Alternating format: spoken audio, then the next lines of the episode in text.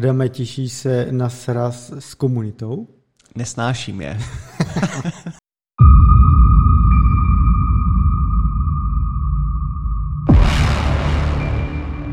Dobrý den, vážení a milí diváci a posluchači. Začíná Pepe Logic, asi 69, myslím. Adame, čau. 69. Šede... Ano, uh, velmi jo? vyspělý vtip. Ano, ano, zase základní škola. Začali jsme naším tradičně vyspělým humorem.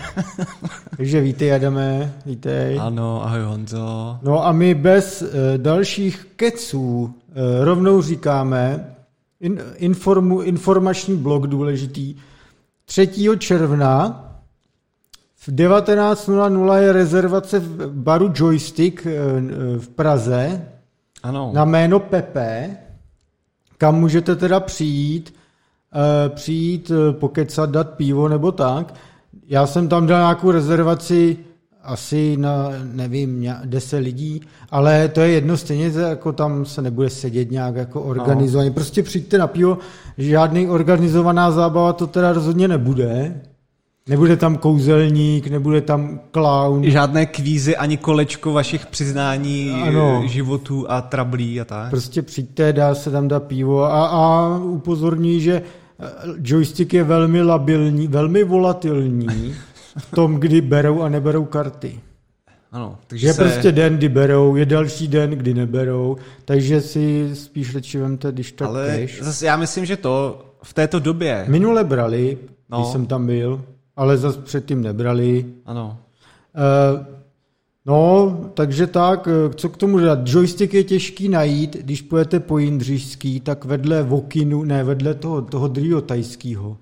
no. Tam je ten ne, eh, tajský modrý zub, tak je Jindřišská pasáž a to musíte projít až do jo. zádu a tam už... A když to... si budete myslet, že už jdete do příliš divných míst tak ještě Prahy, furt... tak ještě furt dál. Prostě tam to až je. deep to the abyss. No, tak. tak snad to nebude creepy as fuck, ta, eh, to celá sešlost. No, cringe to bude, no. Uh, a nebo třeba přijďte klidně na 10 minut pozdravit, když budete mít cestu kolem, jako no, nemusíte. No, no. Uh, takže tak, uvidíme, no, uvidíme.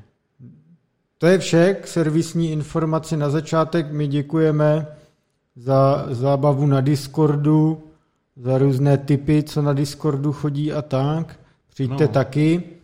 A taky nám přišel e-mail s jistou nabídkou a my říkáme, že odpovíme separé. Ano, ano, ještě jsme se k tomu nedostali, ale bude to na pořadu dne. Ano. Co se řešilo na Discordu, Ryska, známý náš Web3 eh, manažer, správce našeho Web3 stránky a DTube, tak samozřejmě ho zaujalo, co jsem pastoval na Discord, ty novinky kolem Proton mailu. Ano a zaujalo to i Kaprfakra.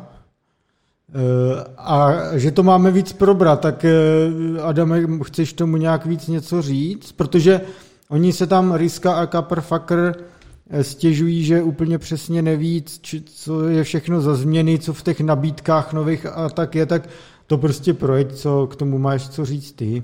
Ano, ano, rádi sloužíme jako předčítači textu jenče na hlavě. ne, si dělám prdel. Uh, že, uh, lidí si vážíme, že co bychom pro ně neudělali. Ano. No, uh, a stejně jsme to měli ve scénáři. Měli. Tak. Um, takže novinky, jo, novinky. Proton Mail je, bude dostupný teďka na proton.me. Me. Jako ovce, samozřejmě. Všichni jsme ovce. Uh, tato změna už byla ohlášena dříve, protože jste si mohli založit zadarmíko uh, proton.me doménu.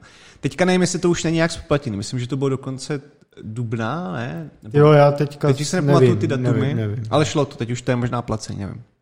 No. Uh, předvedli nové UI, je to... Sjednocené v, skrz všechny služby. Ano, je to takové hezčí, už, už to nepůsobí tak geekovsky, mm. takže Eh, to se mi líbí. A teďka, o co tam tedy jde? Došlo, jak jsi říkal, ke sjednocení, takže se jedná o mail, VPN, kalendář a Drive. Drive. Ano. Tak. Eh, k těmto věcem máte přístup i jakožto eh, somráci ve fríčku, ale jsou tam jisté limitace typu třeba VPN, kde můžeš mít víc connection z různých deviceů a tedy. A, a došlo tam k nějakému sjednocení ohledně United a tak. Prostě je, je to jako zjednodušený celý, co si No. můžete koupit. Um, nevím teda, já, vlastně se mi líbí, že to fričko jako ti dává možnost využívat všechno. Um, a já třeba osobně více jak jedno VPN connection téměř nepotřebuji, si myslím. Že bych To- jako potřeboval na telefonech a tak.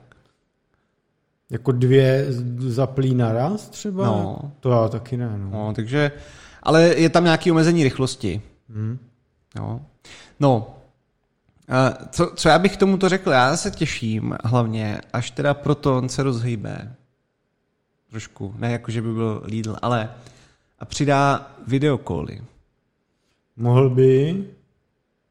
Tak ono by bylo skvělé, kdyby vlastně celou tu třeba alternativu k Office 365 a tímhle vám udělal. Ono tam vlastně už chybí jen ten call, že jo? Ty, No, 365 to je chů. Ne, obecně, myslím k tímhle kancelářským celým balíkům, kdyby Proton Jo, ale byl... to, je, to je strašný práce, to si myslím, že... Je, no, to máš pravdu. Jako to by tam museli nasadit nějaký kryptpad upravený nebo něco, no to Ale to netriviální. Ale No, no, tak jako, ano. no, no ale eh, co jsem, co jsem k tomu chtěl říct, tak představme si situaci. Proton přidá uh, videokoly a teďka to je docela populární, že se používá Google, že jo? Vlastně on se používá jako, bych řekl, standard mezi lidma i obecně. Uh, Jako hangouts, myslíš? jo, jo, No, docela. Jako, je to docela běžný. Ne, že by se nepoužíval Zoom, ale řekl že ten Google tak je určitě, Gmail má každý a to běží krásně, pěkně v browseru přímo, No, a... a, mimo jiný. Ale teďka ta představa, jo. Přijde prostě Proton Mail, GigaChat a řekne, my to máme taky a umíme se integrovat s protokolem Google. A teďka vždycky bude, budete si volat z vašeho Proton Mailu a tam vyskočí prostě ta hláška protistrana nemá dostatečné zabezpečení. Opravdu se chcete propojit? Jo, prostě Proton Mail ukáže, jak je Google tohle smradlavý, že? Hmm. A teďka v tom HQ toho Google, že jo, tak samozřejmě i hned telefonáty z Vanguardu a BlackRocku. Hoši, ztrácíme, ztrácíme prostě reklamu, musíme s tím něco udělat. A všechny ty fondy volají FBI a nepoužívá někdo nepohodlný náhodou Proton Mail. Nějaký, nějaký nechutný novinář, FBI, nemůžete nám něco dát? A FBI řekne, my vám to nemůžeme poskytnout. A oni řeknou, a kdo si myslíte, že platí ty vaše krásný velký SUVčka? Hmm. Jo? Hmm. Takže prostě to, co jsem nastínil, je stoprocentně založeno na pravdě. Jo? Hmm. Tak, takže se máme na co těšit. A uh, já tedy apeluji na všechny, komu se to líbí, aby si třeba zaplatili aspoň nějaký ty, ten menší. Myslím, že to vychází na 5 dolarů, když to chceš. Ano, 5 euro. podpoříte skvělý eh, nezávislý projekt. Ano, ano. A teďka je to fakt jako super, eh, že už se, že to prostě nahradí většinu vašich věcí na Google. Hmm. Jo, Takže uh, doporučuji samozřejmě Riska, ten už, ten, ten jede podle mě na vlastním. Riska podle mě si doma spájel železo, ten tam nemá Mhm. žádný oficiální Dělal si čip vůbec, nějaký? No, ten to spájel taky. Uh, Linux má forknutý a v, v, vykuchal Mhm. tohle úplně core a napsal ho sám. hmm. Že tam jsou samozřejmě jaký breberky, že jo? no. nepochybně. No. Takže pro disku to není, ale pro ostatní ano. Ano. Eh, Dále Adam, už prej poslední update k Luně. Ano, já už vlastně nebudu tohle otravovat příliš, uh, až tedy se stane zase něco velkého. Já jsem jenom chtěl říci, že uh, jsem udělal minule chybu v tom, že jsem říkal, že bude fork, on to není úplně fork, on je to nový spíš blockchain. Ten proposal prošel a Hmm. Bude to, odložilo se to teďka asi na 28. Takže doufám, že všichni, co dostanou svůj airdrop, tak ho nemilosrdně prodají a do, do Kvona, neboli Don't Kvona, neboli Donky Kvona, pošlou k čertu a schodí mu to na nulu. Ideálně. Kolik na tom viděl ten rokový nějak jako hodně, ne? Eh, Na té Luně. Že od, odešli včas. No, Nějaký miliardička tam byla bylo vyvařená. bylo něco tam dost. No. No. Bylo tam dost. No, takže uh, ani, ani zdalek, ani pořád jako nevyšly žádný velk, velký analýzy úplně jako on-chain, co se tam dělo a kdo za to byl zodpovědný. Prostě trvá to, je to netriviální, že?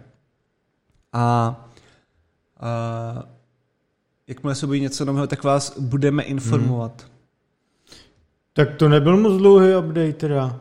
Tak, tak jako je tam pár věcí, ale už to, to už nebudem tři A díly co, tady. co, co tvoje investice do toho, jak to celý dopadlo? Bylo to co dobře. Já jsem většinu vybral před uh, airdropem. Něco jsem si tam nechal a nějaký cash mám ještě připraven, pokud tam přijde nějaká zajímavá price action po spuštění tradingu spotového a prepového na Binance. Protože to se otevře v pondělí. Takže teoreticky by to dalo hodně dobře šortovat, pokud bude panika. No, No. uvidíme prostě. No a po téhle zkušenosti teď uh, bereš třeba krypto nadále jako něco, co, teď se bavím o kryptoměnách, ne třeba o blockchainu, jako třeba SSI a všechno, No. co je postavené na blockchainu, prostě o kryptoměnách. Bereš je pořád jako třeba něco, co v budoucnu může nahradit teda být nějakou jako rozumnou prostředkem směny me- mezi lidmi, nebo už je to spíš pro tebe jako investiční spekulativní nástroj, stejně jako cokoliv jiného finančního, s, kým, s čím se prostě kšeftuje a hraje game Obé. UB, jo? Obé, no. Tak je tam plno... Protože s těma výkyvama teda a nestabilitou to zatím moc jako ten stabilní platidlo furt nevypadá, mně přijde. Jako. Já myslím, že to bude, myslím, takhle, je tam plno projektů, které jsou dělaný čistě jenom na gamble. A prostě vys tohle. Ale tohle bylo navázané na stablecoin. No, jako prostě, jak jsem říkal, no. Není, jako je mi líto, že v tom kdokoliv ztratil peníze, je to prostě, eh, já tam tomu moc jako vě- věcem nevěřím, takhle, jako jediný fakt, jako v srdci jsem BTC only, to, to že jako si tady, jsme si tady hráli s nějakým ETHčkem, nebo se bavili o nějakém Vaxu třeba s Jakubem, nebo tak, tak to prostě jsou volatilní hrozně věci, no, takže myslím si, že na té cestě k té k tomu směnnému prostředku budeš mít spoustu tady těch bumpů a, a, a prostě gamblů Mhm. a jako nemusí tě vlastně zajímat, no. Je plno lidí, že jo, který mají jenom No, Bitcoin. já jsem se spíš i ptal, jako že teďka hrozně těch kritiků krypta obecně dostalo strašně jako uh, nabitej zásobník, že, jo? že můžou argumentovat. No a děje se to, že teď zase mají něco jako v ruce munici, Jo. hele, to vůbec není jako to je jen vaše eh, krypto uh, utopie, jo? a je to zase prostě jenom nástroj na spekulaci, že mají teď jako No, navrh. je tý- to... Já, já by, jako jo, já bych to přirovnal k tomu, když, chci, když bys byl když bys byl nějaký jako revolucionář, ale který mění mysl lidí jako přes uh, nějaký dobro a lásku, jo, prostě takovej ten, který fakt tě chytne za srdíčko a změní tu společnost a někdo tě jako následuje, ale nemá tu trpělivost a je prostě magora půjde něco někam vybombit, protože už toho má dost, Hmm. tak tohle to je dokon, jakože, ale, Jo. ale v tom, jako, že to celý posede a sundá, no, tak, eh, Jasně, no. Hm? Ale vrhá to špatné. světlo. Napište vaše zkušenosti s Lunou a jak to celý vidíte. No a vlastně s tímhle se trošku pojí takový další subtéma malý a to je, že GameStop, který jsme tady samozřejmě řešili v té éře, kdy na tom taky se na to vrhl Fortune a Reddit a, a lítala cena akcí a taky to bylo součást takové velmi spekulativní hry, tak GameStop No. udělal kryptopeněženku. Ano. Je to Ethereum-based kryptopeněženka, oni to teďka propojují i jako s NFTčkama, mají na to už jako připravený eh, hry, které na tom běží, Eh, což jako není zas tak zajímavé v tom, že by pardon, byli první, kdo to dělá, ale eh, mně se líbí prostě ten jejich drive, že, že, jako chopili, že se chopili ty příležitosti toho, toho meme miláčka a řekli si, že tak my už, my už nebudeme dělat jenom tohle, my budeme prostě softwarový house taky pustili se do tohohle a mají, uh, mají zadarmo jako strašnou pozornost a jako bude to používat třeba dost lidí. No a co, co to je teda za produkt, kdybys to měl? Já jsem to totiž eh, slyšel poprvé až od tebe, úplně mě to minulo. Ale já bych to přirovnal k tomu, když máš, když máš OpenSea, na kterým se prodávají hmm. NFTčka, tak tohle to, oni to ještě, ne, oni to ještě nějaký betě není to jako finálně hotový, jo? ale co já si představuju, že by to jako mělo být ve finále, Hmm. tak je, že to je tvoje valetka, uh, jako peněženka, na který si případně, to self-custody, na který si případně můžeš držet NFTčka a ty NFTčka toho typu, že to jsou nějaké věci, které využíváš v těch hrách, které oni spravujou. Takže no. jako jsou, jsou herní biznisu a jako snaží se využít toho, že hodně lidí je, je v tom kryptu a můžou tam samozřejmě točit peníze. Takže jako není to, není to nic jako, je to prostě, jak kdybyste si někam šli zahrát hru, jo. Není to jako nic bohulibého, že by měnili svět, prostě firma, co něco dělá v kryptu. Ale jako líbí se mi na tom, eh, prostě to využití toho meme potenciálu, který oni udělali a ne, nehodili Na druhou stranu je teďka jako GameStop není úplně důvěryhodná značka, který chceš svěřovat své svá aktiva, ne? Nebo jako je? Jako asi, já, já se těch jejich akcích, jako od té doby jsem se nedotkl, co, co byla ta akce. A Protože v, no, v myslích lidí, jako já teď nemluvím o tom, třeba ta kryptopeněženka bude skvělá a všecko, ale v myslích lidí je to buď krachující prodává, uh, prodavač uh, fyzických kopií her a konzolí, prostě, co má kamenný obchody, krachující, a nebo je to právě ta lol oběť prostě eh, internetových zlých lidí, no. ale není tam jako, že si někdo řekne, jo, GameStop, to je skvělá instituce. Jako. A tak jak, jako určitě to není nic hot na trhu, ale tak snaží se, no, jako snaží se s tím momentem něco dělat, to prostě si myslím, že, že je chválihodné. No tak jasně, Reborn může nastat, to nikdo neříká. No. E, já bych to řekl ještě, když jsme se bavili o té luně, jo, tak on, ono to má trošku spolu spojitost v tom, že z té luny taky může být, jak, jak byl třeba, jak byl prostě Dogecoin, jo, a který měl strašný jako Poslal, nástupy. Pol, někdo nám poslal, veď, tehdy ty Dogecoiny taky. Taky máme, no. Děkujem, děkujem. A uh, ty, tady ty meme coiny prostě v zásadě oni nic jako nemají jako ve smyslu nějakého ani tam nejsou lidi, co by tvrdili, jsem v tom pro technologii, vole, a, a mm. svobodu ale prostě jenom for the rules, jo? Mm.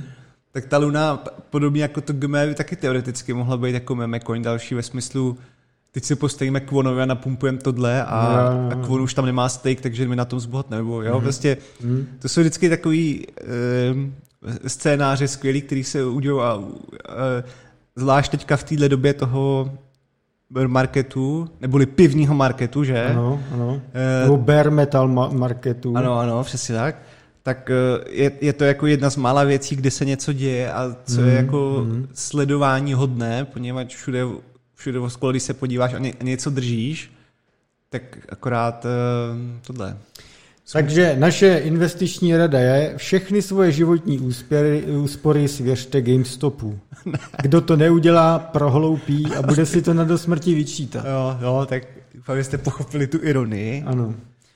Well, teďka jdeme eh, na další také přidružené téma a to je to, že dva velmi nesympatičtí lidé, nebo dva, já nevím, kdo to všechno zakládá, prostě zakladatel vývorku, Adam Neumann, eh, rozjíždí taky kryptoprojekt. A eh, vlastně už jsem viděl hromadu příspěvků různě, že je to skem zabalený do ještě většího skemu a oblepený dalšíma skemama.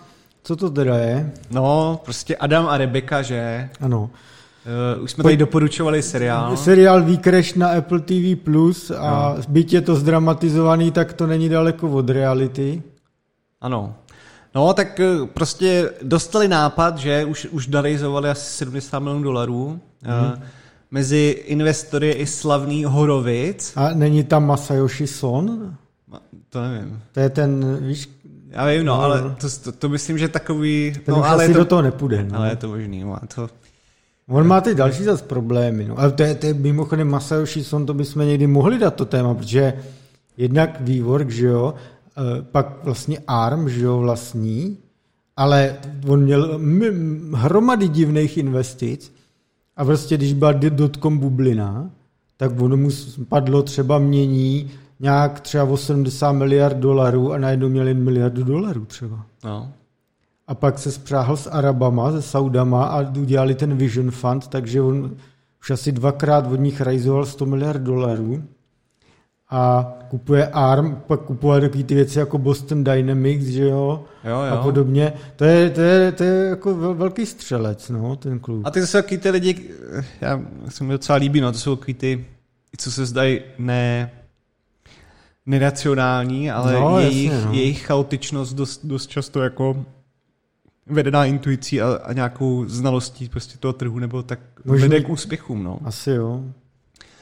No, takže, jak jsi říkal, tak uh, že většinu toho, nebo hodně toho dával Horovic, ten je hodně známý jako v, kryptosvětě, ono vlastně už se teďka i trošku přetřásá, kolik těch věcí jako tri, tri a, a podobný ty fondy jako mají v kryptu, protože vlastně potom vlastní většinu to, těch developerských, nebo ne většinu, hmm. ale jako dost toho. No, a teďka o čem to teda je, jo? Počkej, a Hor- Horovic, Andersen Horovic teď udělali a i ten nový fond, je i Rockaway, ne? To, je, to jsou tam taky? To ani nevím, jestli tam No, jsou. Rockaway tam dali nějakých Jo. pár chechtáků. No, tak vidíš, no. Je to ten samý fond, o kterém se bavíme, no. No a no to ano. Jak to bude ono, no? No, tak je tam i česká stopa v tomto degenerátském prostředí. Jo. To říkám samozřejmě ve vtipu. Ale sn- snad teď tady nemícháme dvě různé věci dohromady, ale ano, půjdeme prostě Anderson Horovic mají i teďka nový fond, kam se připojil jo. i Rockaway, no. Tak. No a co tato firma, co tato krásná firma bude dělat? Tak jmenuje se to Flow Carbon. Jo? Mhm. A jejich cílem je tokenizovat karbonové povolenky, nebo karbonové kredity v podstatě. Což, Co to je? No tak, kar- no tak povolenky, že jo, Jo, jsou... povolenky, jo. Mys, no. myslím, že carbon credit jsou normálně jako Jo, povolenky, je to Povolenky, víceméně. jasně, jo. Uh, no a což jako nutně za to nemusí být úplně vlastně blbý nápad, ale pak se dostaneme k tomu, jako proč tam vlastně, proč by to ale musel být blockchain, že jo? to můžeš mít virtuálně jako jinak, no. A, a jejich native token se jmenuje GNT a je to Goddess Nature Tokens. Což myslím, že to pramení od, paní, od paní Rebeky. No asi, asi jo. Jo, prostě ty už jsou úplně eh, prostě zelený eh, proti, nebo karbon prostě neutrál a vouk a to už No prostě zase eh, Bůh prodává odpustky, no, jako, jako dřív. Ano, no, to je přesné, to je přesné. Ano. No. Nehledě na to, že prostě kšeftování s povolenkama a tak je nechutné, co se tam děje na tom trhu, Mm. ale o tom si můžeme popovídat někdy.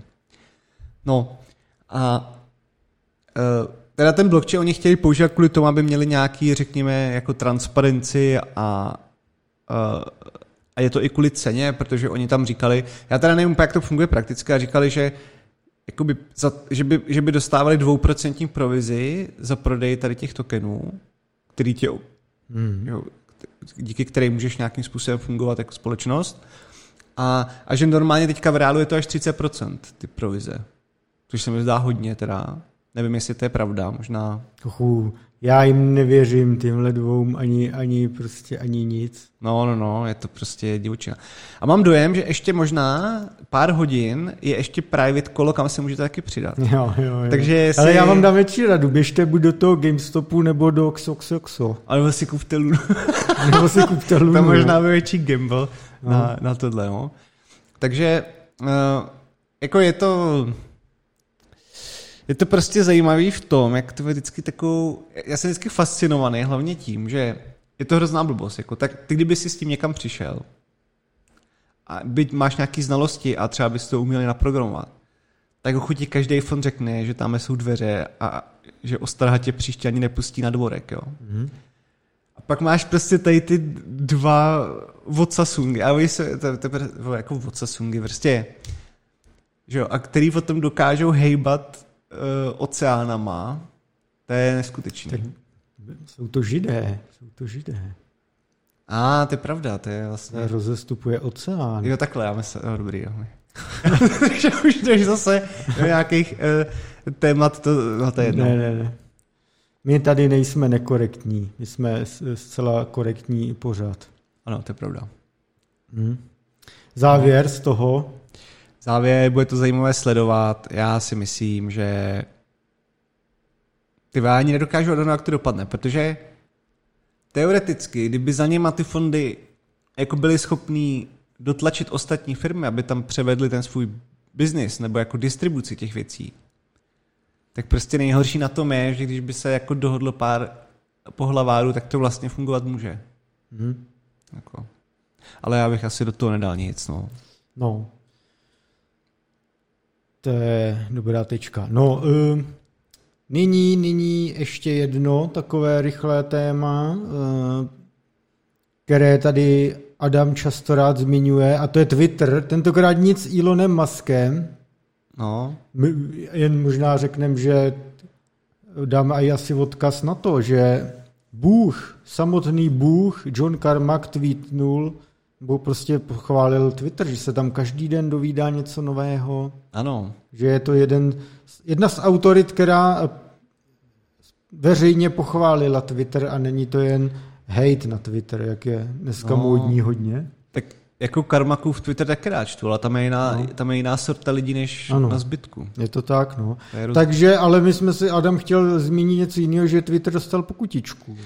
Ano, 150 milionů dolarů od komise, Trading Committee, nebo jak vás to jmenuje, Hmm? a, a FTC, myslím. A ano. Uh, bylo to za to, že v rámci, uh, no, když se registrujete na Twitter, tak tam jako můžete dávat různé věci. Myslím, že teďka i to jde tak, že tam nedáte číslo, dáte tam jenom mail, ale třeba oni potom říkali, že můžete tam dát i vaše telefonní číslo na tu faktor. No ale pak Ano, se to tam ale jde, no. stalo to, že jak si tato čísla začala být zneužívána uh, k reklamním účelům Hmm? což se komisi teda nelíbilo, Hmm? to plně chápu, to tam ani myslím nebylo úplně přesně uvedený v těch podmínkách. Takže 150 míčů, prostě, V dolarech? ano. No, to už je takový Takže nepříjemný. přijde- Jako pro firmu typu, typu Twitter to určitě není příjemný. Google by to bylo jedno. Ale komu se to určitě líbí, tak bude Elon. Ten řekne, a tak to tolik vám nezaplatím za tu akvizici. No. Tady děláte tyhle prasárny Hmm? a ještě tam máte miliardu botů. Dávám za to, to je Cartman. Nechcete uklidit sníh? A kolik bys chtěl? 8 tisíc dolarů. Co kdybych dala 3 dolary? Vy mi trháte koule. Ale ale- dobře, ale... takže takhle zhruba, Legendární scéna s Cartmanem, jako mno, mnohý další. takže takhle zhruba bude Twitter Ano, prodej. Taky teď něco zmíním. Ano, Honzo. Jistě jste zaregistrovali tento týden, zcela nečekaně byl oznámen díl, že Broadcom kupuje VMware za 61 miliard dolarů, takže další zcela eh, monstrozně nechutný díl.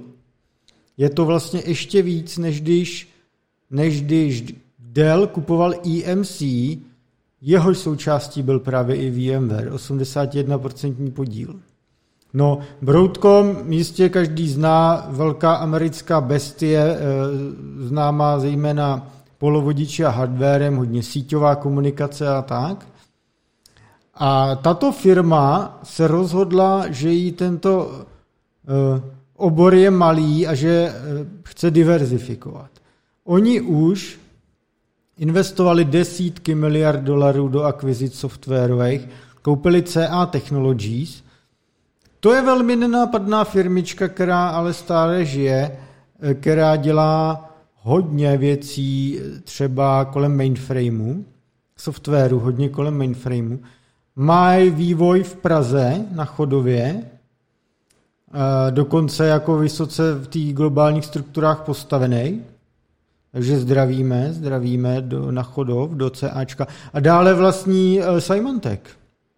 Ano. Broadcom je vlastníkem Symantecku. No a teď si prostě Broadcom řekl, a mně to nestačí, já potřebuju ještě něco víc. Takže, takže kupují VMware, je to kombinace cache a akcí, nicméně pořád ta suma je teda obrovská. Já jsem zvědavý, jestli to projde přes regulátor, regulátory, a uvidíme, možný to je. Jsou na místě obavy, no. Když se kouknete na ten Broadcom, on vždycky, jako když jako udělal akvizici, tak po chvíli jako začal zdražovat, začal si klást takový agresivnější podmínky cenový. Nevždy, jako, nevždy to bylo jako k dobrýmu, to, co koupil. No, zajímavý na tom je ještě to, že eh, Broadcom byl vlastně teprve pár měsíců zpátky vyčleněný z Dellu. Dell získal, původním vlastníkem VMwareu bylo EMC, story, velký storage hráč, měl 81% akcí, to pak koupil Dell za nějakých, kolik to bylo, 50, nebo to je teď, pardon, buď 57 nebo 47 miliard dolarů, myslím, teď mm. si omluvám, já to zvají teď nevím. Uh, takže Dell najednou byl vlastníkem VMwareu a začal kolem toho dělat zajímavé věci, že jo? Když jsi jako serverová firma, která získá VMware, tak samozřejmě, že najdeš ty krásné synergie. Hlavně ty bottlenecky, který můžeš vycucat. Ano, jako. ano. Takže vznikaly jako zajímavý jako bylo vidět na obchodním oddělení pak Dellu a tak, že už to pak uměli prodávat jako s těma výhodama VMwareu. Tam právě byly na trhu hodně obavy, třeba HP a tak měli obavy, je, oni mají VMware, tyjo, teď co když nám začnou házet klacky pod nohy. Mm. To se jakoby nestalo, ten VMware furt byl jako nezávislý, ale samozřejmě Dell z toho uměl těžit a já se k tomu trošku potom dostanu v čem.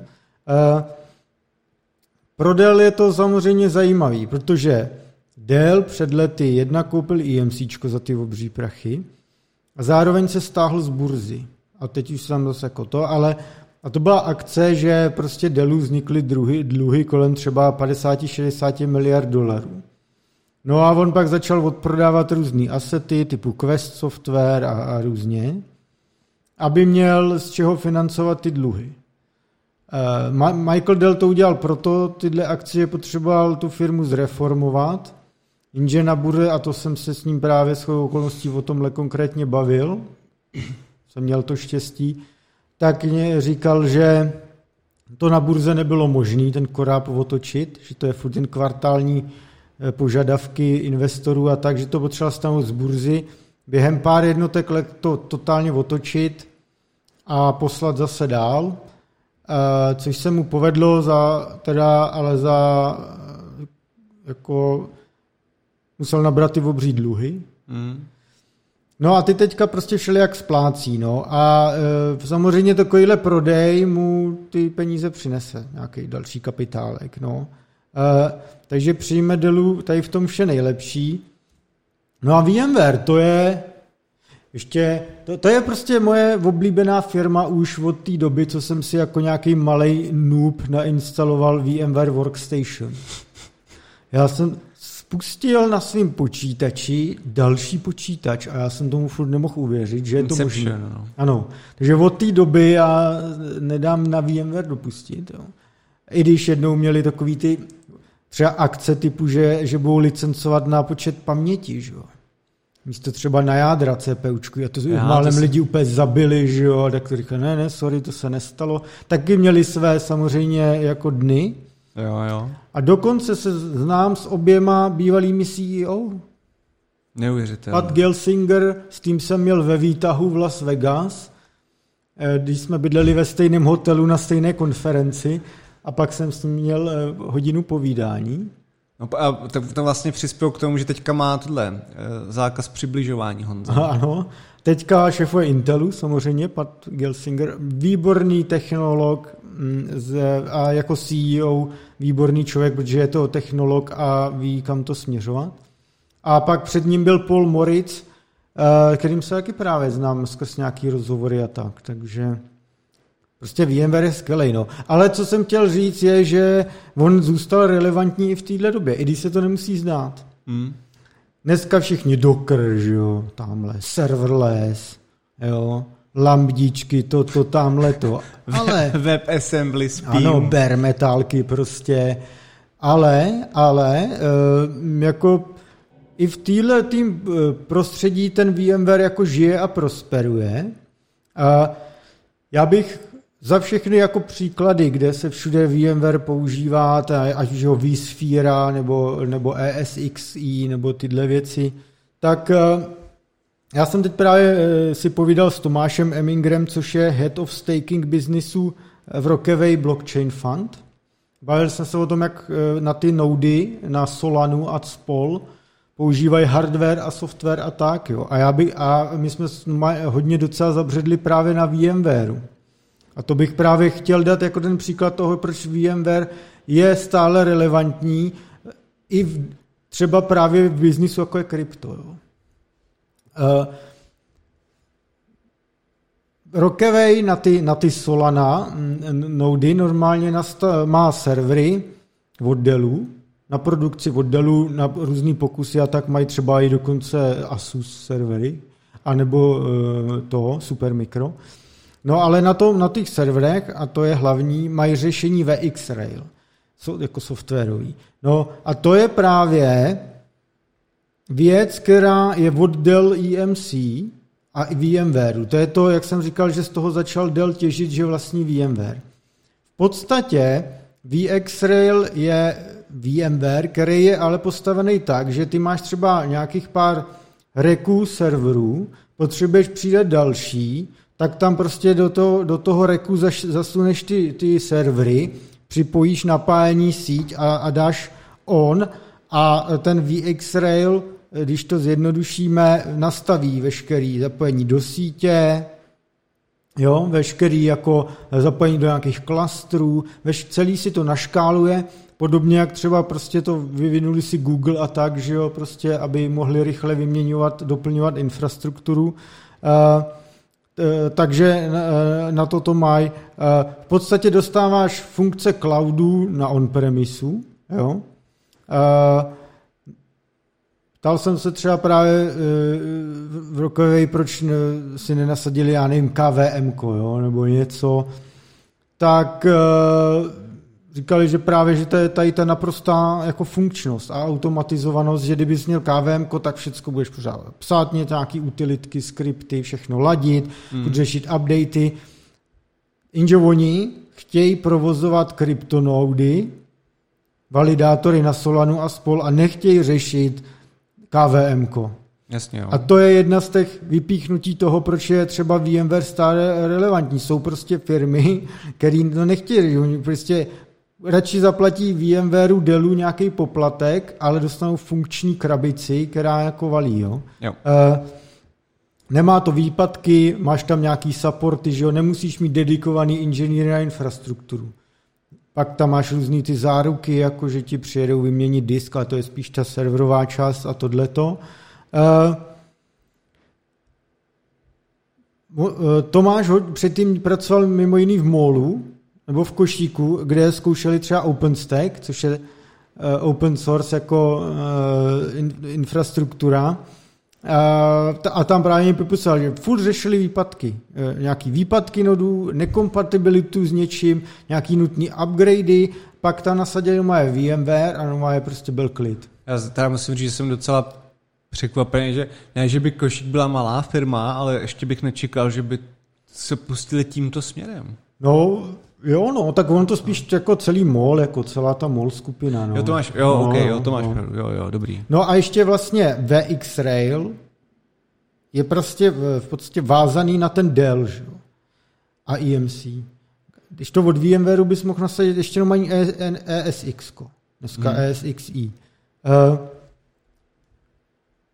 a ptal jsem se, proč pro, teda mají VX-Ray a ne ESX, jenom a on říkal prostě, že se to právě díky tomu spojení toho eh, softwaru s hardwarem chová naprosto modulárně jako Lego a že to zaručuje tu bezproblémovost. Takže šli se, se svobodným vědomím do vendor lockinu jakýhosi, ale s tím, že prostě nemusí řešit vůbec ten podvozek a funguje to. Takže e, navíc, navíc musíš v potaz další inputy. Třeba v případě Rockaway je to Jedna se, sehnat lidi obecně je problém, sehnat lidi na infrastrukturu je problém a ještě do toho, když potřebuješ znalost blockchainu. Že? To už je jako hmm. skoro ne, v Česku skoro neřešitelný. Jo. Takže tohle oni mají vyřešený díky tomu, že mají tohle a, a je klid. Ano. A to jsem chtěl uh, teda vypíchnout jeden z mnoha use caseů, proč VMware je stále relevantní a asi stále bude. Byť všichni můžete říct, my, my všechno valíme na na AWS a toto, ale, ale to zdaleka Tudle. samozřejmě, samozřejmě není vše. To samozřejmě není vše. Ano, ano. No, takže končíme s VMwarem. Přejemu vše nejlepší pod Broadcomem, jestli to projde, ale máme obavy. No, Máme obavy. hlavně co, no jasně no, co z toho prostě vznikne, a hlavně biznisový, to ano, bude. biznisovýho No. hlavně. Uvidíme. Je to... Mám na druhou stranu, to je takový hráč, který je tak na očích a tak důležitý, že pro chod všeho možného, že jakmile se začne něco jako kazit, tak myslím bude hodně hlasitý řev na mnoha frontách, takže snad Jo. nebudou dělat nějaký opičárny. No. Tak, nyní, nyní bych chtěl Adam zmínit Gitty.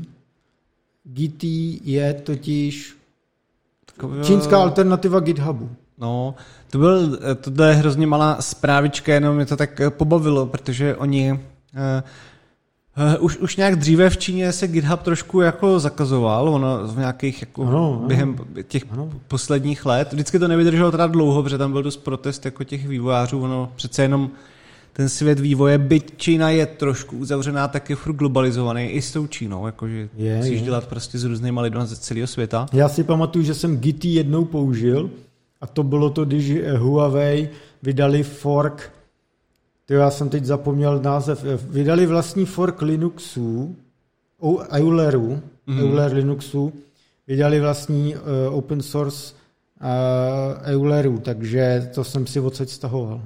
Jo. A jaký to byl user experience? Uh, takový, takový azijský. Jo. Ale jako víc o tom asi, jako ne, nejsem, nezvládl bych zrecenzovat kvality GT, já jsem si odsaď stáhl ten Euler a pak jsem to nějak kompiloval a zkoušel jsem, co to je. jo. No.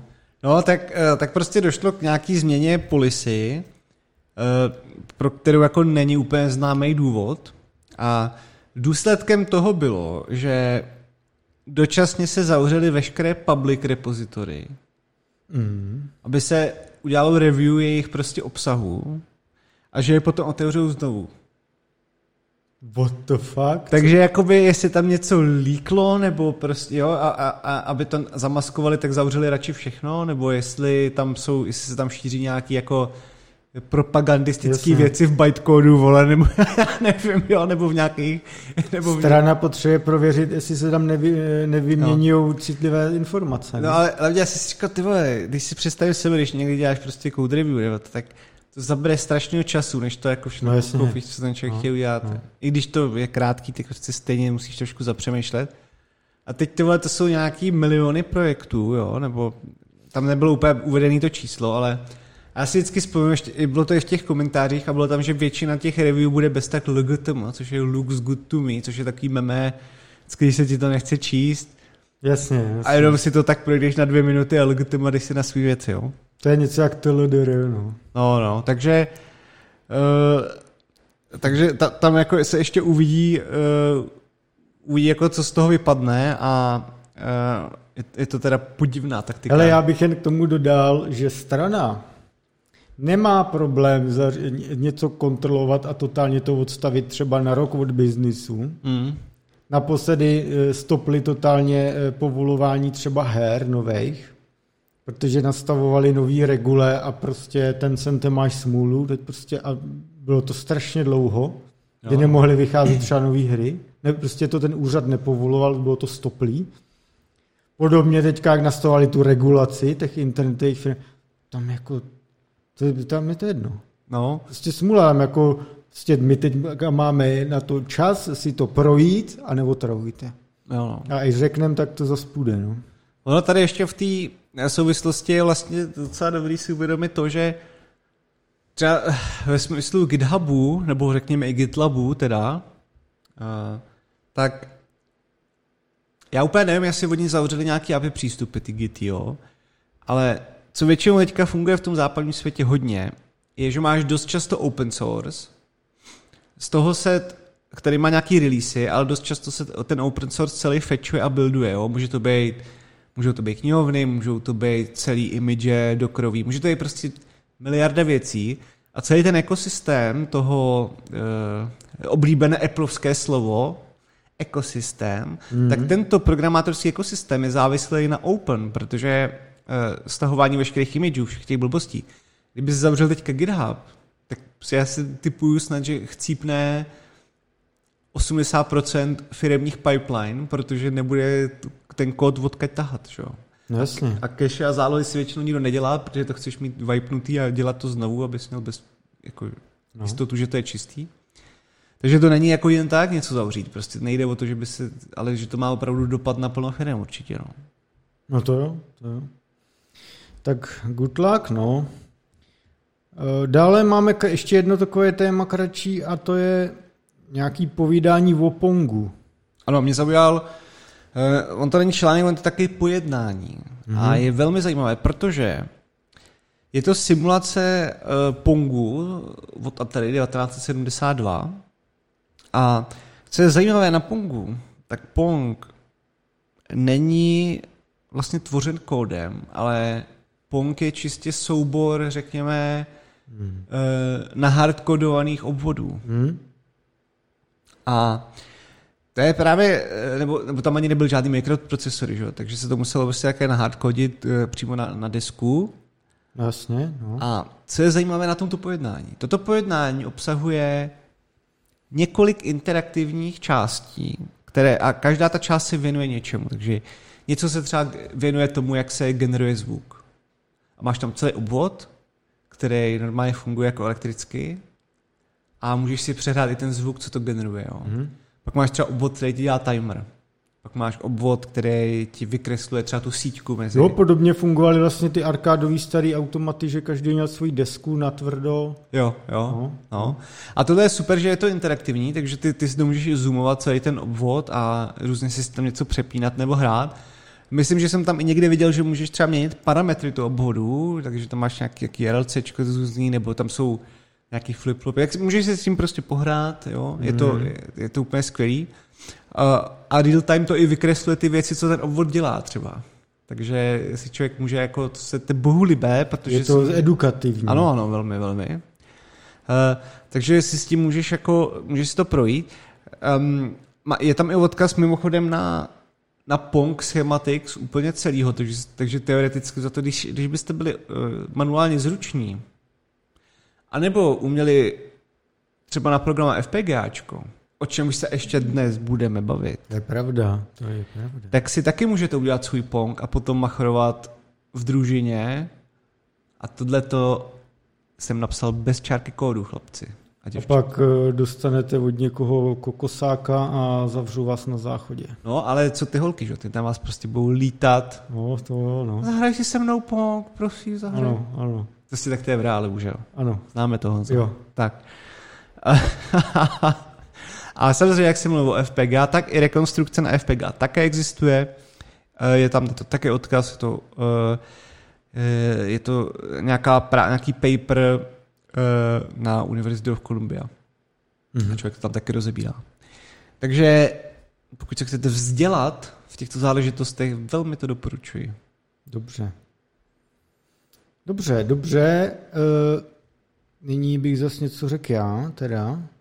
Ano, Honzo, Mohli. máš svolení hovořit. Tento týden byl uh, konference Build, Microsoft Build, kam jsem bohužel letos, několikrát už jsem byl, letos ne, protože ještě furt se ty firmy americké jako moc neodhodlali to nějak ve velkým po tom covidu, jsou nějaký opatrný, eh, třeba příští rok. Nicméně, eh,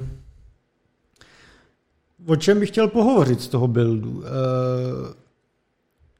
Microsoft chystá evidentně další a další push na to, aby Windows rozjel na ARMu. Celý ten ekosystém, nejen Windows jako takový. Ale co je zajímavé, pracují na tom i tady lidi z vývojového centra v Česku. Hmm. Microsoft má v Česku velký R&D, 950 lidí, dělají třeba Skype, Teams, za ten by asi zasloužili trošku Kokosák. potrápit ale třeba Dynamics nebo i Azure. A teďka tam jako se formuje, už má několik lidí a ještě nějaký mají přibít menší tým, který má být zaměřený na ARM64 ekosystém, tak to mají formálně nazvaný. No a uh, o co tam jde? Microsoft právě na buildu představil Project Voltera, což je vlastně, to vypadá jak Mac Mini, který malý černý počítač, určený pro vývojáře. V tom, eh, v té Volteře, která vyjde ještě někdy letos, eh, víme jen, že tam bude nějaký Qualcomm Snapdragon, jaký přesně nevíme, ale podle mě to oni mají ten 8CX třetí generaci, to je ten Qualcomm určený do počítačů, ne do mobilů. Takže asi buď nějaká iterace toho, nebo přijde, přímo třeba tohle. Eh, a ten bude mít, bude to asi nějaký SOC, který bude mít eh, zabudovaný NPU jednotku, takže neurální jako koprocesor na ty různé machine learningy a tak. No a v podstatě eh, Tohle si budou moct pořídit vývojáři a aby mohli nativně vyvíjet pro Windows na ARMu. Windows on ARM se to jmenuje celá ta jako aktivita. Jo? E, takže to velmi kopíruje e, dost to, ty snahy e, Apple s tou M1 a tak. Jo? E, my už víme samozřejmě, že Microsoft nějaký armový eh, jako aktivity dělá nějakou dobu, že už s tím koketuje.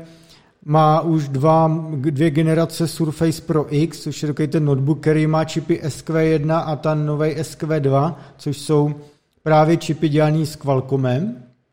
A problém samozřejmě dneska toho je, že co není nativní, a to, toho není moc, těch armových věcí na Windows samozřejmě, tak uh, se musí emulovat, což samozřejmě není ideálka, že jo? To není hmm. ideálka.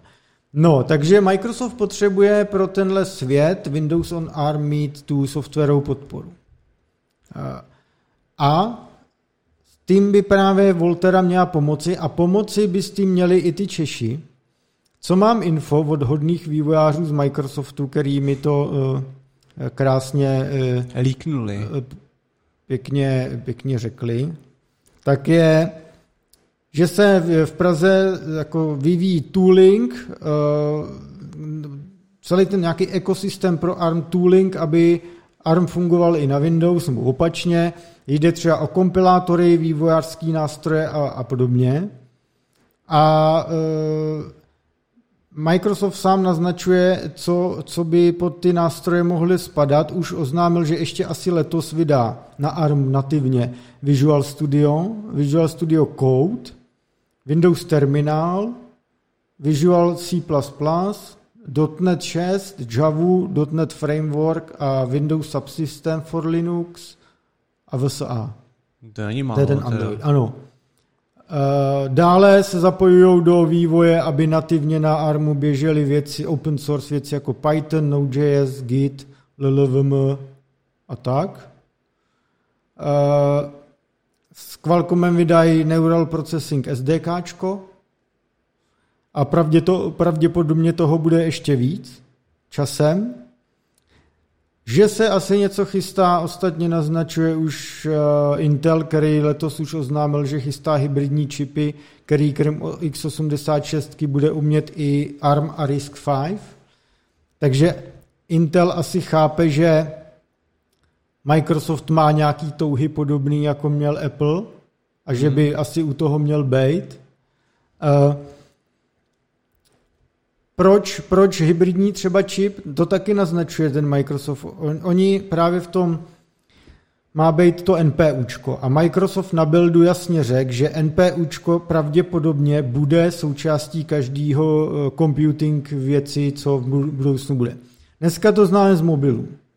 NPUčko je koprocesor na to SOCčku, který zpracovává eh, AI, když to řekneme, AI věci. Jo? A třeba když máš prostě fotku, ty vyfotíš fotku mobilem a okamžitě se prožene přes nějakou neuronku a vylepší se.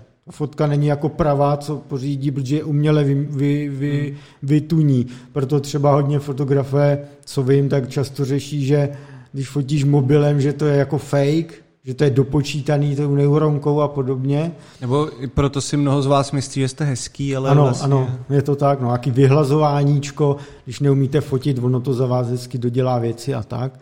No, ale samozřejmě ty neuronky, to NPUčko se používá na čím dál věc, víc věcí. Trik je v tom, že můžeš offloadovat tyhle zátěže z procesoru a z GPUčka a dělá to nějaký separátní čip, Eh, Apple to samozřejmě má třeba v M1, Ty to takže mají- to míří i do počítačů. A, a Microsoft teď říká, ano, to z mobilu půjde všude. A čím dál víc a bude to normální. Takže asi první krok, co asi dělají teda, že chtějí, aby ty nástroje byly ready na to NPUčko a pak uvidíme, co, co bude. Protože Microsoft třeba v minulosti, co jsem byl, když jsem byl se u nich podívat, to bylo na Floridě, v Orlandu, ukazovali první generaci jejich IoT čipů, který jako mají sloužit na, eh, to je napojený na Azure přímo, sec- secure kanálem, Dě- dělali to, je to taky na ARMu, eh, první verzi dělali s Mediatekem. A v podstatě eh, už na tom Edge chtějí odbavovat nějaký věci, aby do toho cloudu nemuseli tu nadat a tak, takže to předžvejkají. Takže Microsoft myslí tímhle směrem a různýma, jako jak ty gateway do cloudu už jako eh, zpracovávat, odbavovat ty data už někde takhle. Eh, Takže to jsou takový střípky jako, jo. A zdá se teda, zdá se teda, že eh, Microsoft tvrdě půjde po tom ARMu. Myslím si, že mu tyhle ty M1 stroje dost ukázaly jako fakáče v tom, jak může vypadat eh, nehučící, ne, nehřející počítač. Eh, Ukazuje se, jaký to může mít výhody ty army, že jo? Jak už to může mít computing power. Ostatně Microsoft už pár, možná je to týdnů, možná jednotky měsíců, spustil preview verze instancí v rámci Azure na čipech Ampere Ultra, což je startup Ampere je eh, startup bývalý prezidentky Intelu René James, další z velkých, z velkých žen IT průmyslu, ano, který má až 128 jader eh, až na 3 GHz. Je to prostě eh, čip do serveru, eh, který vyniká v nějakým poměru ceny nebo jako spotře- no, cena výkon asi, řekněme, jo. A je to přesně to, co dělá A- AWS s těma svýma Graviton věcma. A co mě lidi z AWS říkali, že v tom vidí svoji budoucnost, jako jak se odlišit cenově a výkon, že roste, že to No. je ready. Tady bych dal jenom poznámku, že Honza o tom mluvil, byl přímo na konferenci, tak Ano, je to pravda, je to, je to tak, no. No, takže to by jsem chtěl takhle říct, že eh, Microsoft se na tohle chystá, evidentně už dost pokročile a děje se to i v Česku a hajrujou v Česku na tohle lidi, takže jestli jste armoví týpci a týpkyně, hmm. tak eh, se tam nahlašte a e, nemusíte být ani z Prahy, hajrou i remote po celém Česku. Hmm. Jsem To se tak nedivím, slyšel. no. To je hrozná škoda, že, um, že třeba člověk pozná svou práci jako plno chytrých lidí od, jako, který dělají eh, software, ať už je to backend nebo frontend, nebo který se věnují třeba od zpracování videa, Ano, klidně něco ano. v blockchainu, nebo tak, jako prostě ve všech různých částech nějakého stacku softwarového, ale vlastně nemám ve svém okolí nikoho, kdo by tenhle hardware uměl. Jakože ani jsem No, jasně. No. prostě, dokud nemáš dostatečně velkou firmu a, a nejsi dostatečně asi pohlavářský, že máš přístup na ten department, Mm. tak ani nemáš, mm. kde se s tady těma lidma o tom bavit. Což mě hrozně jako mrzí, protože bych rád jako někdy No. No. znásilnil někoho intelektuálně o jeho jako vědomosti v Ano, tomto. ano. No. No, tak se můžeš přihlásit do Microsoftu na jinou pozici a pak se tam třeba s ním potkáš. No. Nevím. Pojďme na tvoje témátko, které by mělo být taky vlastně polovodičové takové, protože Adam objevil nějaký CPUčko postavený na RISC-V, což je open standard, instrukční sada, že? A e, na FPGAčku, na FPGA, ale napsané v TypeScript, TypeScriptu, neumím mluvit. V TypeScriptu Ano, uh, má to prostě veškeré buzzwordy, které si YouTube video no, či autor může ano, přát, ano. že? Všechny klíčové slova dáme i my do našeho Jo, nadpisu prostě. tohoto videa. RISC-V, CPU, FPGA, TypeScript. Akorát nevím, kolik lidí to na YouTube hledá, tyhle věci. No. A, nevím, no. No, e, takhle, jedná se o, řeknu takový krátký úvod, pak se dostanu k technikálím, jedná se o zhruba 22-hodinový seriál jednoho chlapíka, který se rozhodl toto udělat. A když říkám toto, tak eh, je to přesně taky jak název napovídá, tak eh, v podstatě se na FPGáčku snaží implementovat dle specifikací RISC-V Ano, eh, ano. nějakou osekanější verzi CPUčka, eh, pamětí a nějakých memory interfaceů s tím, že definice se, jako, nebo dá se psát třeba ve, ve, ve Verilogu, Mhm. ale existují i knihovny v TypeScriptu, že to napíšeš v TypeScriptu a ono to potom uh, transformuje do Verilogu, který následovně uh, nahraješ do FPGAčka a to FPGAčko pak už funguje jako standalone CPUčko, který má RISC- RISC-V instrukce. Ano. Tak, Ano. takže Ano. Myslím si, že to je zcela jasné. Ano. Uh, To ještě můj natvrdlý minimozeček chápe. Pocit dobrý. Honzo, skvělé. Já jsem tak rád, že mám tak skvělého partnera. zde. Ano, ano, ano. No, co je na tom smutné, ale podobně jako náš kanál, nám občas lidé říkají, vy máte tak málo vzhlednutí, já jsem za to rád, protože tady, je prostě, tady jsou kvalitní lidé.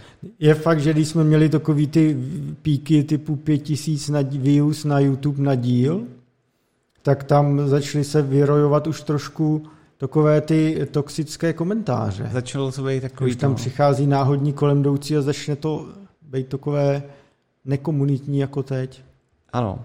Ano. A právě, že tady ten, tady ten chlapík, co to natáčí a dělá celý sám, tak eh, na těch videích má prostě taky jako maximálně pár tisíc, ani ne desítky, jo, což je prostě Hmm. A přitom je to zcela uh, br- brilantní Hmm. prostě práce. Hmm. Hmm.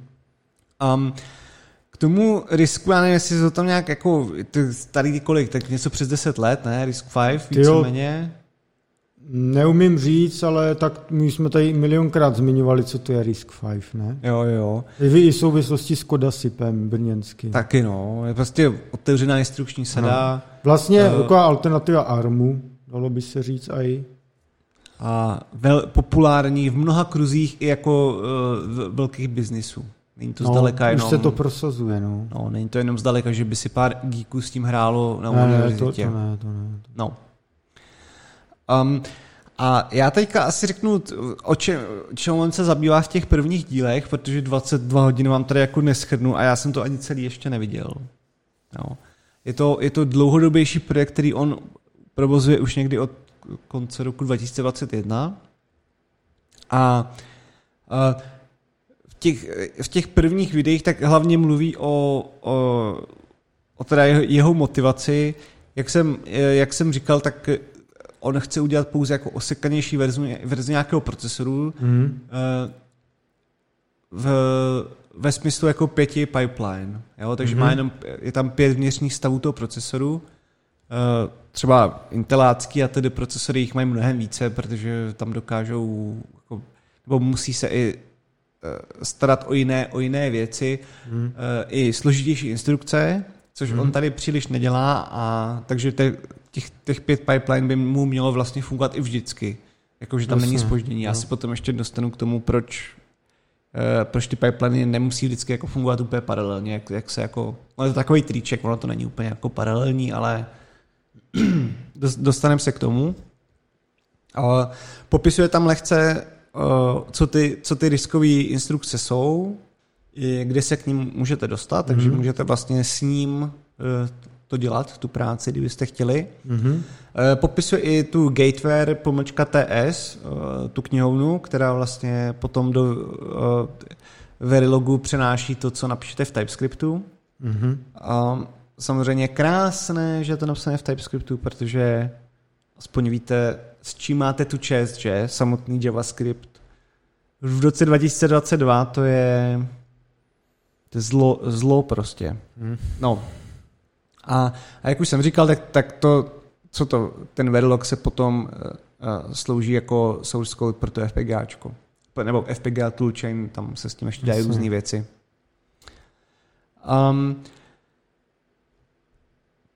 je, i, je tam i na tom dobrý na té knihovně to, že je to time a compi- eh, je to, eh, je to type a compile time safe, takže že jo, není to, prostě já jsem teda ve Verilogu nikdy jako nedělal, že bych si úplně dělal svoje tady návrhy hardwareu, jo, ale eh, co jsem občas o tom něco slyšel, tak prostě je to strašný pain, protože v tom děláš jednoduše chybu, nebo Jo. prostě Jo. tě to neupozorní úplně dopředu na průsery, když to tady v té knihovně, jak jsem říkal, je to prostě typovaný jako compile time save, takže ne, jako nebudeš loadovat nějaký bullshit, který se ti rozbije a zase to budeš dělat všechno znovu. Mm-hmm. Takže to je skvělý. A, a ta knihovna, on říkal, že je teda hodně oblíbená open source eh, projektů. Aha. On tam, on tam zmiňoval, že používá FPGáčku od Xilinxu nějaký. Xilinx. Xilinx. No takže od AMD vlastně už dneska. Jo, ano. A uh, já jsem to, totiž potom byl trošku zmatený, protože on říkal, že používá, uh, že používá arty uh, A700T, Mm-hmm. Jenže v těch dalších dílech už používal jinou, tak já nevím, možná se rozhodl, že ten interface, oni ty FPGAčka jsou různý, každý FPGAčko má různý jako bíremy a, mm-hmm. a nebo různý paměti a počet, uh, počet lookup tableů a počet inputu a outputu, takže mm-hmm. možná se potom rozhodl, že vzhledem k tomu, že to chce propojit třeba s jinýma jako periferiema, že mm-hmm. na to kašle. A, ale trošku se tam taky o tom rozpovídá, aspoň jak to funguje a Uh, to, to je, řekl bych, jako ten, ten první díl. Uh, tam je ještě nutný říct, že docela velkou část toho on samozřejmě první jede na softwarovém emulátoru, protože no jasně, to je jasně. rychlejší, že jo, než, než pořád se tohle. A potom tam je teda, uh, potom tam je teda přechod uh, na, na čistý hardware, jo. Už to jde hmm. jako do toho. Um, Mluví tam o tom, že je jedna jako z věcí, které on chce dělat ze základních, eh, tak je i nějaký, jako nějaká custom eh, implementace, do které se potom pouští také serial portu, hmm. což si myslím, že je taky vlastně pěkné si to udělat sám, že pochopíš, proč je to tak dobré, nebo prostě jak to vlastně funguje ten, ten protokol. A on to teda chtěl nejen tak jako kvůli něčemu, ale protože přesto bude de, jako potom tam debuguje nebo komunikuje prostě s nějakýma Uh, jako může, může debugovat i paměť, že jo, může, mm. ne, nepotřebuje na to nějaký speciální drivery a tak dále. A, a může, může přesto debugovat a kontrolovat i různý jako statey uvnitř toho CPUčka, že jo, protože ono to je dost často zpětnovazební, k tomu mm. se mhm. ještě dostane v tím pipelinách. A uh, to se, co ještě dalšího on musí taky ručně udělat, jo? takže tady se bavíme o tom, že jako člověk nemá opravdu nic, takže aby, mohl, aby nějaký ten procesor taky mohl fungovat, tak mimo to, že musíme, jak jsem říkal, nějakou zpětnou vazební strukturu mezi těma pipelinama, nebo v rámci té pipeliny, tak eh, samozřejmě musím implementovat i, i různé fronty a, a stacky a veškeré tyhle ty věci, které člověk na, jako používá v jakýmkoliv programovacím jazyku vlastně automaticky, tak tady jako musíš udělat od začátku s tím, že se ale musíš jako starat o handlování paměti, hmm. o to, o, o, o psaní instrukcí, jejich zvládání a tak dále. Takže jako plno, plno věcí, co člověk musí zmáknout, aby vůbec to udělal, to, že to napíše na displej ahoj. No, no, no. no je to prostě, je to prostě, je to skvělé. No. A, a jeho velké plány, já jsem tam viděl, že on už se do toho lehce pouštěl, bylo víc IO jako VGAčko, takže tam nevím, jestli on to úplně dokončil, já, já ještě jsem zhruba v půlce, takže nevím ještě. A samozřejmě pak to trošku vylepšit, že bych chtěl přidávat i různý kešování na performance ve smyslu, nejen ve smyslu jako eh, registrů, ale kešování obecně jako eh, nějaký operace prostě v write mm-hmm. mezi, mezi různýma úrovněma pamětí a že by rád potom přidal i floating point operace a nejspíš by to roz, rozšířil na 64 bit. No. Slušný. Takže to, to byl jako jeho původní plán, no, docela jako ostrý na to, že to dělá sám, jo, jako šílený. Říkal, že nemá jako žádnou úplně zkušenost, že by kdykoliv navrhoval hardware takže prostě se do toho pustil. Je úplně mrzí, že jsem taky teda někdy se do toho nedokopal, hmm. že hmm. Tam, tam je teda blbý, že vlastně ono to nemá moc že to nemá moc ten potom aplikaci nikde jako ve smyslu Jasně. práce, že? Nebo to bys musel jít asi teďka třeba zrovna ten Microsoft No, tak nebo jak to má spíš jako výukový jako jo, jo, no, no, no. účel, no. Um, pak, eh, pak třeba probíral, to se mi taky líbilo, že samozřejmě vrhl se na tu instrukční sadu, vysvětluje tam jako různé části toho, jak, jak, jak funguje, eh, vysvětluje i, jak, jak spolu souvisí různý, jako, že to má 32 bitů a jak, jak, mm. jak to je rozdělený a jaký části spolu souvisí oproti jiným instrukcím takže tím se tam, eh, tím se tam taky zabývá. Rozebrali částečně je, uh, tu pipelineu, kterou mm-hmm. on tam má. On tam teda má, jak jsem říkal, jako pětistepovou. Mm-hmm. Má tam normálně, že fetchuješ instrukce, mm-hmm. dekoduješ, exekuješ, pak případně přistupuješ na nějakou paměť a potom píšeš zpátky. Mm-hmm. To, kam mm-hmm. píšeš, může být prostě asi to už je jedno kam, ale má jich tady těch, těch pět a proč se říká, že to je paralizace, že jo, protože fetchneš instrukci, pošleš ji na decode a mezi tím už ale v tom samém cyklu fetchuješ další, takže ono to jako, on to, jak jsem říkal, je to trošku trik, ono to není úplně, že by paralelně bylo pět instrukcí, ono je to v takové kaskádě, mm-hmm. ale je to samozřejmě lepší návrh, než čekat na všech pět kroků a, a načítat další instrukci. Že? Jo, jo. Eh, jsou tady trošku výjimky, protože jeden step na timeru, samozřejmě v ideálním případě tohle můžeš udělat, ale ty instrukce se jako velmi zesložitější postupem času a netýká se toho risku, ale cisku taky. Taky, taky. A e, jak jsem říkal, ono je tam dost věcí zpětnu vazebních. Takže může se, může se stát, že plno těch instrukcí zabírá víc než jeden cyklus, tím pádem jako se ti to zpomaluje, proto to není úplně paralelní, prostě držíš tu pipeline jako v čouku nějakým uměle protože to může za, za, za, třeba to může znamenat to, že jeden cyklus bude muset přistupovat, nebo jedna instrukce nebo exekuce musí přistupovat na víc registrů zároveň a něco s těma datama dělat a tím pádem ti jako prostě haltne celý ten proces. A, ale uh, ne, není to jenom tohle, je to třeba i branching kódu mm-hmm. a tedy, kde se musí taky zpětnovat země jako dohlížet nějaký data. Takže, jak říkám, ne vždycky to funguje tak, že budete mít pět, pět instrukcí v pipeline, ale jako většinou to asi možný je s nějakými optimalizacemi. Mm-hmm. Jak jsem říkal, on se zaměřoval na ty jednodušší instrukce, takže tam by tato podmínka jako uh, měla platit. No, k tomu bych já ještě poznamenal jednu věc, která je docela jako zajímavá. Um, pokud byste se o tohle nějak zajímali, i, i trošku v okrajově, jo, tak potom třeba super je, uh, co se mi líbilo hodně, tak třeba na, na ETH je, jako na Ethereum je Yellow Paper, což je specifikace celého toho protokolu, ale nejenom jako z hlediska, jak funguje ten chain, ale i z hlediska kontraktu, o v čem jsou napsaný. A veškerých jejich instrukcí a tím pádem ty potom jako můžeš poměrně jednodu, jednoduše v úzovkách, jako jsou na to nějaký nástroje, s tím musí člověk tomu dát čas, ale můžeš potom úplně stejně analyzovat jakýkoliv bytecode a veškeré instrukce nějakého programu, mm-hmm. třeba na chainu. Mm-hmm. A ne, každá, ne každý projekt má hezky takovou udělanou specifikaci instrukcí a veškerých tady těch věcí, takže proto to jenom jako říkám, že bych to bral jako, že to je hezky uděláno. Jo. Tak to byla trošku odbočka, ale to, eh, to snad mi prominete. Že? Ano, jo. No. Uh, mimo jiné se popi- uh, věnuje se i popisu nějakého memory layoutu z hlediska, jak, při, jak, jak jako pracovat s ROM, RAM, uh, s tím serial portem, s, s, s letkama, protože on potom chce mít nějaký jako světýlka, že jo, a tak.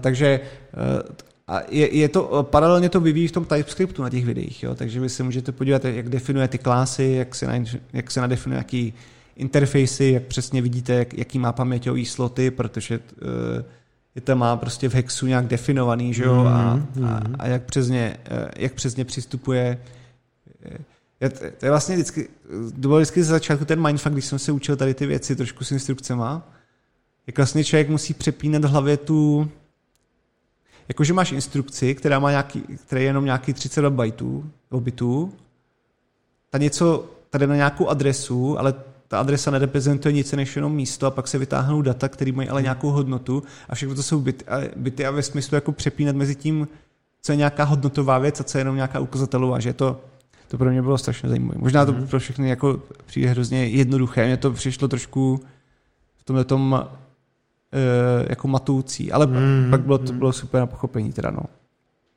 Um, a na co bych tam ještě natýzoval, co by teda samozřejmě se vám mohlo líbit z těch instrukcí, jak jsou různý. Uh, load store, potom alu klasickou, tam musí udělat, všechno si to napsat.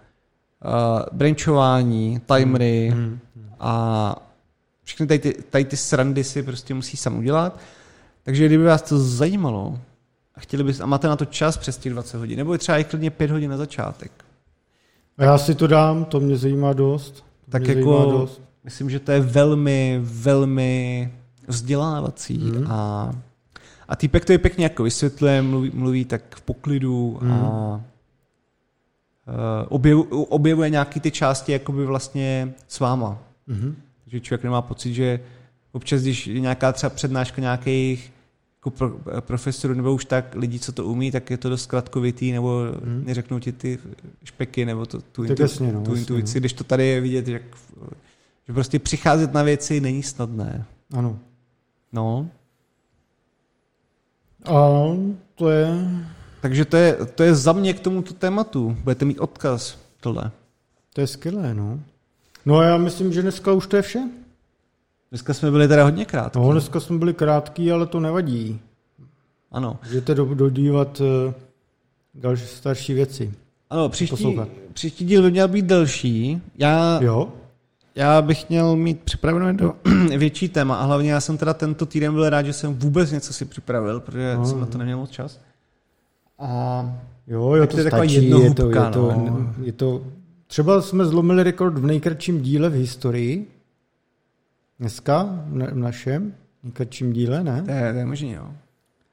Což vůbec nevadí. Uh, a příští týden, no, 3. června je teda to pivo, to je vlastně v den, kdy natáčíme vždycky v pátek. Tak buď budeme ještě předtím natáčet, nebo ne, uvidíme. Asi, možná jo, ne. Asi jo. Takže, eh, takže snad příští týden tak se s, s někým možná uvidíme na tom pivu, no. Ano. Jsem na to zvědavej. Bude to asi Sausage Fest. To asi jo, no. Ale tak eh, do joysticku chodí holky občas. Tak... Chodí, to víš, že. A přijde fousatý Linuxák. Ano, Hej. můžete poznat eh, toho, eh, tohle, hnedka můžete přinést i vědro slizkých žáb a Ano, ano.